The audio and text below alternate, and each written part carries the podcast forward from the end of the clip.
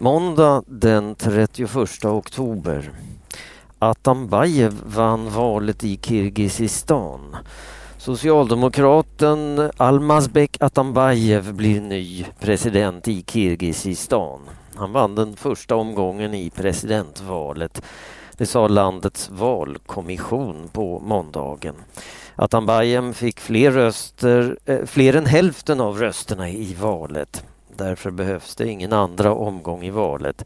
Valkommissionen säger att Atambajev fick 63 procent av rösterna. Det här är det första presidentvalet i Kirgizistan sedan landets förre president Kumbambek Bakiev störtades förra året. Bengtsson vann hopptävling.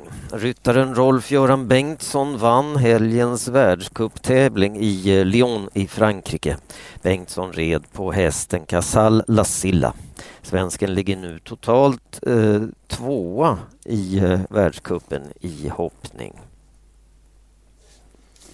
Försäkringskassan luras på mycket pengar. I förra veckan kom det fram att en flicka flicka i Malmö tvingats spela psykiskt sjuk. Hennes pappa misstänks ha tvingat henne att låtsas vara sjuk i mer än tio år. Pappan har fått massor av pengar av Försäkringskassan för att kunna ta hand om dottern. Nu var hennes personliga, eh, han var hennes personliga assistent. Nu är han misstänkt för att ha fuskat till sig mer än 100 000 kronor i månaden. Poliserna och Försäkringskassan har upptäckt många som fuskat på liknande sätt de senaste åren. Poliserna och Försäkringskassan tror att fusket med pengar för personliga assistenter kan kosta samhället mer än en miljard om året. Kineser satsar miljarder i Saab. Biltillverkaren Saab ska få kinesiska ägare. I förra veckan blev det klart att företagen Pangda och Yangman eh, köper Saab-fabriken. De två kinesiska företagen är beredda att satsa mycket pengar för att få igång Saab igen. 7,5 miljarder kronor ska bolagen satsa. Nu kan de anställda på eh, fabriken i Trollhättan dra en suck av lättnad. Saab har börjat att betala ut löner till de anställda. Nu ser det ut som om Saab har fått en rejäl chans att överleva. Motståndet mot EU växer i Norge. Norrmännen gillar inte EU. Just nu är EU mindre omtyckt än kanske någonsin. Sju av tio norrmän säger att de är motståndare till att landet går med i EU. Bara 12 procent av norrmännen vill att Norge ska gå med i EU.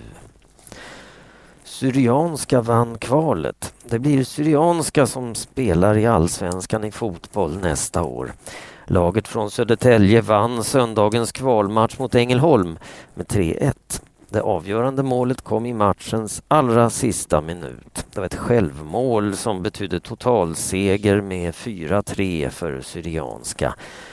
Vi gör en fantastisk match. Jag gläder mig med spelarna och publiken, säger Abgar Barsom i Syrianska.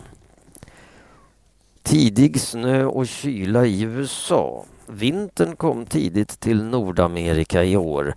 I norra USA var det kallt och snöigt i helgen. På många håll snöade vägarna igen och människor blev fast i sina bilar. I delstaten Massachusetts kom det 65 centimeter snö och i New York kom det 35 centimeter. Det är rekord för oktober månad. För flyget blev det också stora problem. Fler än tusen flygningar blev inställda på grund av snöovädret. Nära tre miljoner hus blev utan elström. Minst åtta människor har dött i helgens snökaos i USA. Tusenlappar för skolmat. Eleverna på enskilda gymnasiet i Stockholm måste betala 9 000 kronor om året för att få lunch i skolan. Nu har en förälder tröttnat på avgiften och anmält skolan till Skolinspektionen. Skolan får betalt för skolmaten av eh, Stockholms kommun. Därför tycker föräldern att det är fel att skolan tar betalt för maten.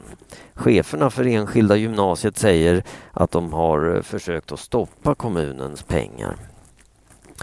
Unga välutbildade greker vill flytta. Det grekiska folket har några tuffa år framför sig innan landets ledare får ordning på ekonomin igen. Grekland måste spara massor med pengar.